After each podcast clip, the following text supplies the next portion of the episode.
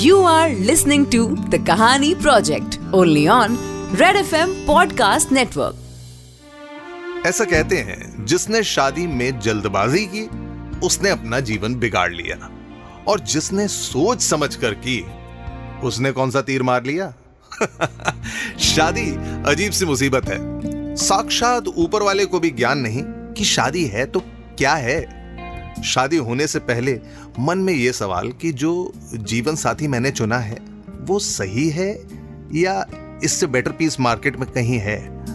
और शादी होने के बाद बड़ा सवाल, जब पता था कि यही होगा तो अबे शादी की तो क्यों की? कई दूल्हे तो शादी के वक्त स्टेज पर बैठ के दुल्हन की सहेलियों को देखकर मन ही मन सोच रहे होते हैं। आज से पहले खूबसूरत लड़कियाँ कहाँ मर गई थी? पर कहते हैं ना, जब ओखली में सर दिया तो मूसलों से क्या डरना? ज़्यादा बड़ी चुनौती है कि शादी के बाद मियाँ बीवी में लड़ाई झगड़ा ना हो। शायद ही कोई ऐसी शादी हो जिसमें शादी के बाद कभी लड़ाई झगड़ा ना हुआ हो। और यह परंपरा सिर्फ़ हिंदुस्तान की नहीं है। दुनिया में कहीं भी जहाँ शादियाँ होती हैं, वहाँ मियाँ बीवी में झगड़े होते हैं। अंकित की ज़िंदगी में भी यही टाइम आया था। चार साल के रिलेशनशिप के बाद पायल से शादी की। मतलब बहुत सोच समझ के, ठोक बजा के। अभी दो ही दिन हुए थे शादी को। जिस बात का डर था, वही हुआ। पायल तो दोस्त थी पर फेरों का ये कैसा फेर है कि पढ़ते ही पायल दोस्त थी और अचानक बीवी बन गई। यहाँ पे मैं आपको ये बताना ज़रूरी समझता हूँ कि दोस्त और बीवी में फ़र्क होता है। या ये कहिए कि दोस्त और बीवी की परिभाषाएँ पूरी तरह अलग हैं। दोस्त वो होता है जो आपके अवगुणों के साथ, आपकी तमाम खामियों के बावजूद आप कितनी भी गलतियाँ करें, तब भी आपसे प्यार करेगा और हमेशा आपके साथ रहेगा। और बीवी? बीवी वो होती है जो आप कितना भी सही करें, कितना भी उसकी बात सुने, उसके लिए ज़मीन आसमान एक कर दें, अपने आप को पूरी तरह बदल के रख दें, तब भी प्रतिदिन आपकी एक गलती तो गिनाई देगी। पायल कहती है, तुम्हें अपने दोस्तों से ही फुर्सत नहीं, मुझसे ज़्यादा तो तुम पिछले दो दिनों से उनके साथ हो। लेट नाइट आते हो, आते ही सो जाते हो, उसके बाद खर्राटे मारते रहते हो, गीली टॉवल बेडरूम में ही छोड़ देते हो अपने पहने हुए कपड़े बाथरूम में लटका के आ जाते। हो and Ankit you are so unromantic इस पर अंकित का जवाब है अनरोमांटिक की बात तो तुम छोड़ दो। इतना हैवी फुल और नक्काशी वाला चूड़ा शादी के बाद तुम ही तो पहनती हो। आधे टाइम मेरी मूछों या दाढ़ी के बाल उसमें फंसे रहते हैं। और शादी के बाद ये कहाँ लिखा है कि दोस्तों से नहीं मिलना चाहिए। और जहाँ तक मेरी गलतियाँ गिनाने की बात है, खुद को देखा है? ड्रेसिंग टेबल पे और बाथरूम में हर जगह तुम्हारी यूज्ड बिंदियाँ चिपकी हुई हैं। म्यूरल्स बना रही हो क्या? ये झगड़ा सिर्फ़ अंकित और पायल का थोड़े ही है। ये फसाद तो जब से शादी नाम की चीज़ बनी है, तब से होता है। पर एक सुखमय विवाहित जीवन की निशानी क्या है? अंकित कई बार सोचता था कि कैसे उसके दादा और दादी की शादी को पचास साल निकल गए हैं। आज भी दादाजी हँसते हुए दिखते हैं। यहाँ तक कि आज तक दोनों में कभी लड़ाई झगड़ा तो दूर की बात है। बहस तक नहीं हुई। दादा, दादी कैसे इतने खुश रहते हैं? अंकित और पायल के बीच में जो विश्व युद्ध चल रहा है, ये कैसे थम सकता है? जहन में न जाने कितने सवाल हैं, लेकिन जवाब अंकित के पास ना हो। कम से कम जो हमारे आसपास लोग हैं, उनके पास तो हो सकता है। शादी का चौथा दिन था। मगर अंकित को लग रहा था न जाने कितनी पुरानी शादी थी। पायल से लड़ाई झगड़े के बाद अंकित को महसूस हुआ, जैसे पता नहीं वो कितना थका हुआ है। ऐसा लग रहा था पता नहीं कितने सालों से इस शादी में जी रहा है वो। माँ बाप ने समझाया था, पर नहीं, पायल से बढ़िया लड़की कहाँ मिलेगी? मनी मन सोचा था, बहुत जल्दी थी ना शादी करने की। अब भुगतो।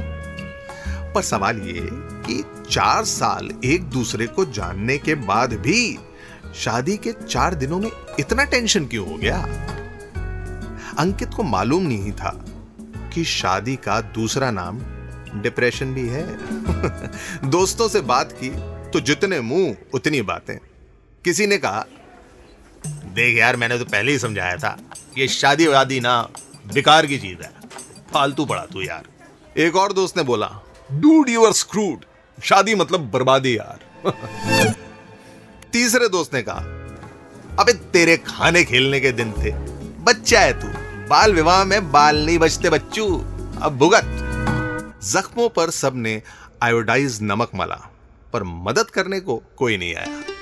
क्योंकि जूते के छाले का दर्द तो जूता पहनने वाला ही जानता है।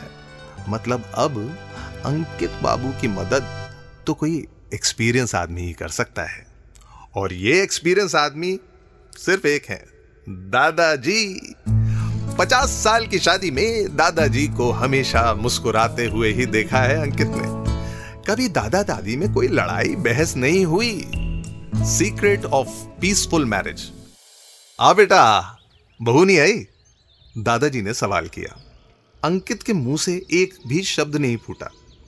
किस मुँह से बोले कि जिस लड़की को पसंद करके, इतना झगड़ा करके, जिद करके उसने शादी की है, उससे शादी के दो दिन बाद ही झगड़े फसाद शुरू हो गए अंकित की हालत देखकर दादाजी भाप गए।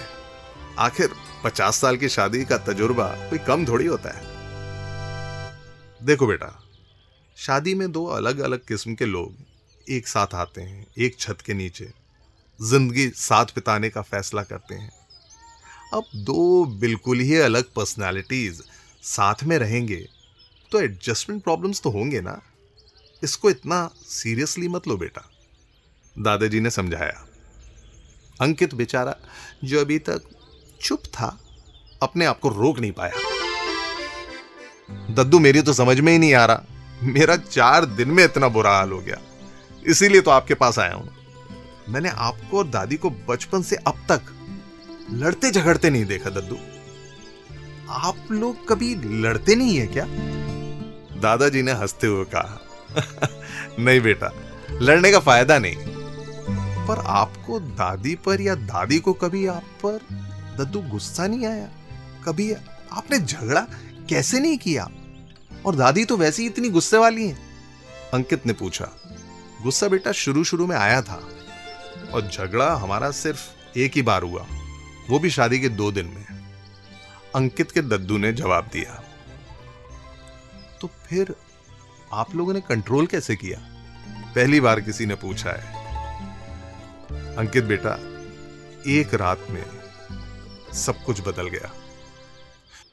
तुम्हारी दादी से शादी के बाद एक दिन हम घर के टेरेस पर थे।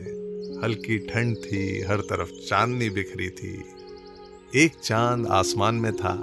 और एक चाँद मेरे बगल में था बेटा। तुम्हारी दादी गजब की खूबसूरत थी। पर उस दिन ऐसा कुछ हुआ जिसने मेरी ज़िंदगी बदल दी। तुम तो जानते ही हो, तुम्हारी दादी को कुत्ते बिल्कुल पसंद नहीं। जी जी दद्दू। बेटा, टेरेस पर मेरा कुत्ता टॉमी था। मैं और दादी बात कर रहे थे कि टॉमी ने तुम्हारी दादी पर झपट्टा मारा। उनकी साड़ी फट गई। तुम्हारी दादी ने कहा, पहली गलती। पर टॉमी नहीं संभला। उसने एक और छलांग मारी और तुम्हारी दादी की साड़ी और फट गई। तुम्हारी दादी ने कहा, दूसरी गलती। पर बेटा, टॉमी भी तो जिद्दी कुत्ता था। उसने तुम्हारी दादी के पाँव पर काट लिया। मैंने बचाने की बहुत कोशिश की और तुम्हारी दादी ने टॉमी को बेटा टेरेस से नीचे फेंक दिया। इस बात पर अंकित का एक ही सवाल। दद्दू दादी ने टॉमी को टेरेस से नीचे फेंक दिया। टॉमी को क्या हुआ? नहीं बेटा, मज़बूत कुत्ता था। बच गया। बेटा, जैसे ही टॉमी को दादी ने टेरेस से फेंका, तुम्हारी दादी बोली, तीसरी गलती। मैं तो तुम जानते ही हो, टॉमी से बहुत प्यार करता था। मैं तुम्हारी दादी पर चीखा, सरोज, तुम्हारी हिम्मत! तुम्हारी दादी ने मेरी तरफ़ देखकर कहा, पहली गलती। अंकित को उसका जवाब मिल गया था। दद्दू ने बता दिया था, अंकित को शादी में क्या करना चाहिए। सीक्रेट टू हैप्पी मैरिज अब पायल और अंकित की शादी को छह साल हो चुके हैं और पायल बहुत खुश है। You are listening to the Kahani project only on Red F M podcast network